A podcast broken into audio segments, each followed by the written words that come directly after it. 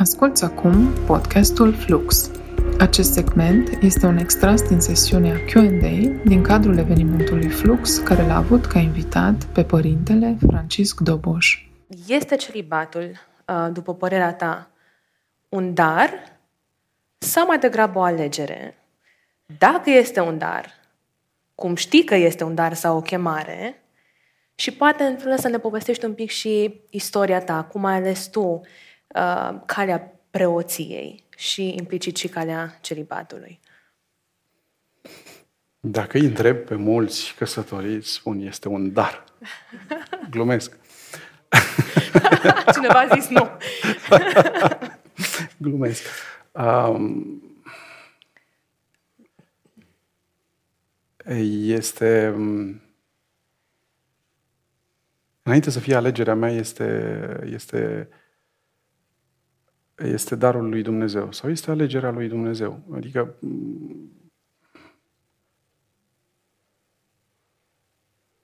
Pentru că de foarte multe ori, de cele mai multe ori, întrebarea, a, dar voi nu aveți voie să vă căsătoriți? Nu, nu asta este de cele mai multe ori. Nu aveți voie. Bă, da, am voie.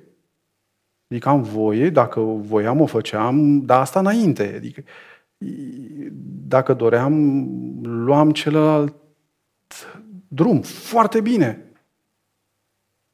Dar pentru în Biserica Catolică, latină, drumul preoției este tocmai acesta. Aminteam și când am fost, dacă îți aduce aminte, la, la, la, la Arad, uh, de darul lui Dumnezeu, pentru că nu este un motiv doar practic. Ca de foarte multe ori se, se justifică așa că e uh, preoția, ca omul să, preotul catolic să fie liber ca să se dedice comunității.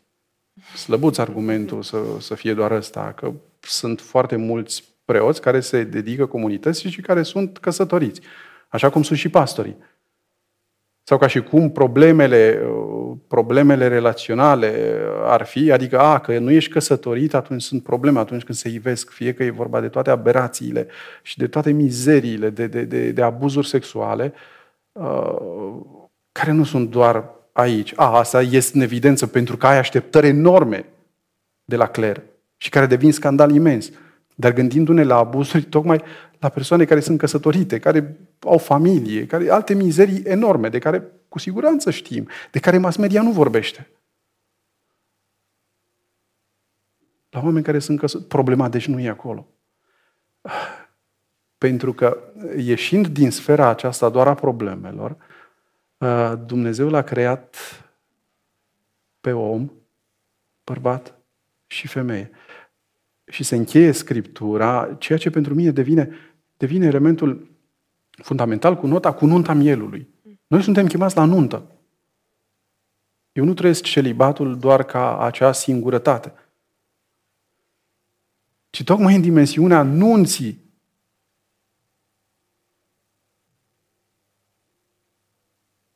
Nunta mielului.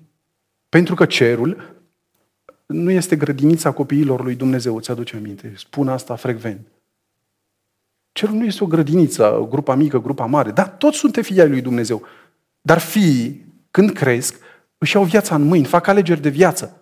Cazatorus, căsătoria. Și atunci când pentru în zona vieții consacrate a celor care intră, se călugăresc sau în atunci cei care în preoție nu se căsătoresc, cum e în Biserica Greco-Catolică, în Biserica Ortodoxă sau pentru pastori, nu, adică în bisericile evanghelice, neoprotestante, devine, devine această profeție sau căutare tocmai anunții, nu a lipsei ei. Nunta, nunta mielului. Eu care devin Uh, care devin și tânjesc. Tânjesc și o trăiesc.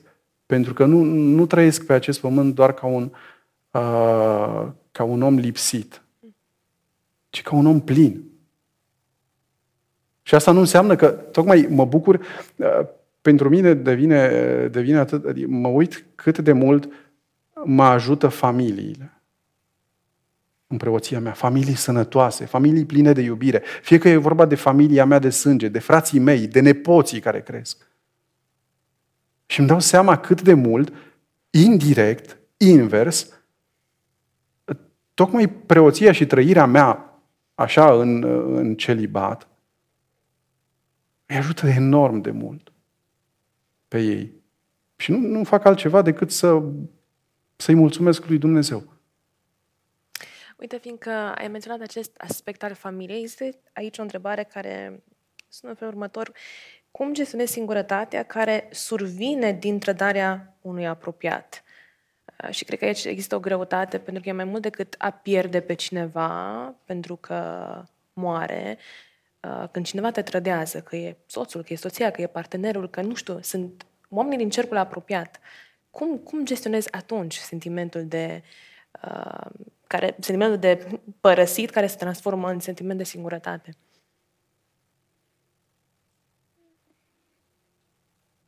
E, se termină o lume atunci pentru cel care simte lucrul acesta, se termină, se rupe, devine ca un abis. Atunci, de aceea eu am insistat și atunci când am spus, atunci când îl tratezi pe cel de lângă tine, pe jumătatea ta, pe inima ta, pe soțul, pe soția ta, pe iubitul, pe iubita ta, ca ceea ce este, nu ca Dumnezeu.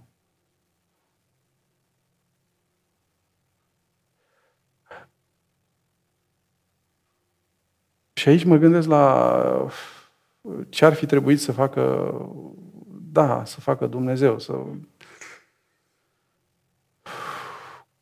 cu trădările, nu, nu mă refer doar la cele afective, relaționale, mă refer la stil de Iuda, de... E destul pedeapsa, este suficientă pedeapsa sau într-un fel toată, toată remușcarea respectivului. Dar aici, în fața, adică și pentru mine e, e Iuda și e Petru. Mare laș și mare trădător și el. Dar atunci când, când de fapt când se transformă, din, așa cum spuneam, din singurătatea negativă, aia care te macină, e la fel și aici, în momentul trădării, când experimentezi iarăși acea singurătate, zici, dar lângă cine am stat? Și ce s-a întâmplat între timp de s-a ajuns aici? Ce s-a întâmplat între timp de, de celălalt a avut nevoie de așa ceva? Și cum fac? să nu iau calea lui Iuda, ci lacrimile lui Petru.